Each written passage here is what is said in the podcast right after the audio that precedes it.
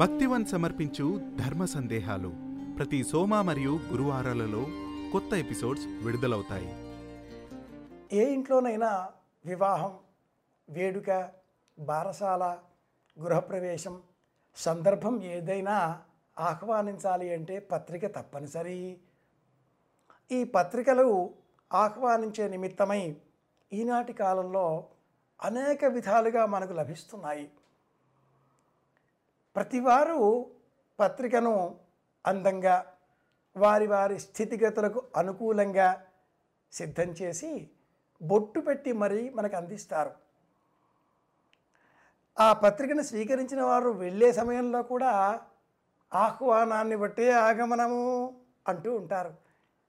Invitation, intimation అన్న పదాలు కూడా మనం గమనించవచ్చు. సరదాగా ఉన్నా కూడా మనకు వచ్చే సమస్యల్లా ఒకటేనండి. అన్నేసి పత్రికలు మన ఇంట్లో సిద్ధపడిపోతూ ఉంటాయి ప్రతి సంవత్సరం కూడాను. పైగా ఈ సంవత్సరం ముహూర్తాలన్నీ కూడా ఎక్కువగా ఉండడంతో అనేక పత్రికలు వచ్చి చేరాయి. ఈ పత్రికల్ని ఏం చేయాలి? పాత దినపత్రికల వాళ్ళకి ఇచ్చేద్దామా? వారు ఈ వివాహ పత్రికలు తీసుకోరు, పుచ్చుకోరు, అలా వదిలేస్తారు. నిర్లక్ష్యంగా చెత్త కుండీలలో వేద్దామా? మనసు చివుక్కుమంటుంది. పొరపాటుగా ఆ ఇంటి వారికి సంబంధించిన వారేమైనా ఈ పత్రికని అలా చూస్తే దానిపైన మన పేరు కూడా రాసి ఉంటుంది. పైగా మరి ఏం చేయాలి? చక్కగా ఆదివారం, వారాలలో శ్రేష్టం ఆదివారం నాడు కానీ, పంచమి, దశమి, ద్వాదశి ఈ తిథులలో కానీ ఇంట్లో ఉండేటటువంటి అనేక శుభలేఖలను సేకరించి ఒక బకెట్లో నీరు పోసి, ఆ బకెట్లో పసుపు, కుంకుమ, అక్షతలు వేసి నమస్కరించి ఈ శుభలేఖలన్నింటినీ ఆ బకెట్ నీటిలో నిమజ్జనం చేయాలి. ఒక్కరోజు ఇలా నిమజ్జనం చేసిన పిదప మరుసటి రోజు ఆ తడిసిన, మెత్తనైన, నానిన దినపత్రికలతో సమానంగా ఉండేటటువంటి వీలగల ఈ పత్రికల శుభలేఖలను చక్కగా మిక్సీలో వేసి పల్ప్ గుజ్జువల చేసి అందులో మెంతులు కూడా నానబెట్టి, నానబెట్టిన ఆ మెంతులు, ఈ శుభలేఖల గుజ్జు, కాసింత పసుపు, దీన్ని మళ్ళీ మరొకసారి గుజ్జుగా తయారు చేసుకొని భగవంతుని పూజా గదిలో వినియోగించేటటువంటి వెదురు బుట్టలకు, చేటలకు, వెదురుతో చేయబడినటువంటి వాటికి చక్కగా అల్లుకుంటే, అద్దుకుంటే అందులో ఉండే పదార్థాలేవి కూడా పురుగు పట్టవు. మెంతులు జతపరిచిన కారణంగా ఒక ప్రత్యేక భక్తి ప్రపత్తులతో, గౌరవాదరాదులతో శుభలేఖలకు మనం సముచిత న్యాయం చేసిన వాళ్ళము అవుతాం. ఈ శుభలేఖలకు వినియోగించేటటువంటి స్థితి, ఇంటిలో పగిలిపోయిన, విరిగిపోయిన, చిరిగిపోయిన దేవతా చిత్రపటాలకు కూడా మనం సమన్వయం చేసుకోవచ్చు.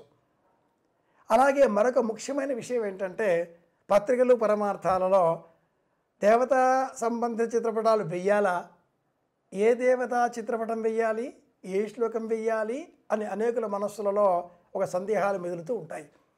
జానక్యా కమలామల అంజలిపుటే యాహ్ పద్మరాగాయిత న్యస్త రాఘవ మస్తకా చెబిన కుంద ప్రసూనాయిత. పూర్వకాలంలో ప్రతి పెళ్లి పత్రిక కూడా సీతారాముల చిత్రపటంతో ఉండేది. జానకి చేతిలో ఉండేటటువంటి ఆ తలంబ్రాలు ఆవిడ చేతిలో ఉన్నవి కనుక కెంపుల వలె భాసించాయి.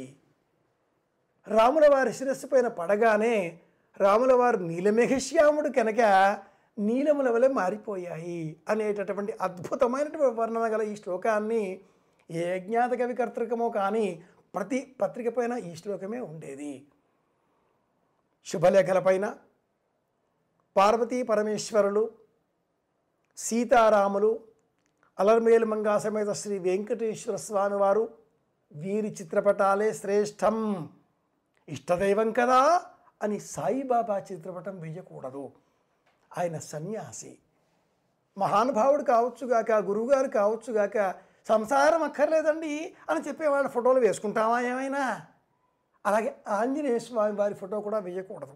ఇష్టదైవంగా ఉంచుకోండి కానీ ఒక్కడే కదా, అలా ఒక్కరుగా ఉండేటటువంటి చిత్రపటాలకు సంబంధించిన దేవతామూర్తుల స్వరూపాలను శుభలేఖలపైన వేయరాదు. ఏ కర్మ చేసినా ఆరంభం ఓం గం గణపతయే నమః. కనుక గణపతి విగ్రహం వేస్తున్నారు, పటం వేస్తున్నారు, చిత్రం వేస్తున్నారు, అవి ఇష్టాలు. కానీ సీతారాముల చిత్రపటాలే శ్రేష్టం. ఇవి వివాహ శుభ లేఖలకు లేక శుభ పత్రికలకు సంబంధించిన అంతరార్థాలు, విశేషాలు. మళ్ళీ కలుసుకుందాం.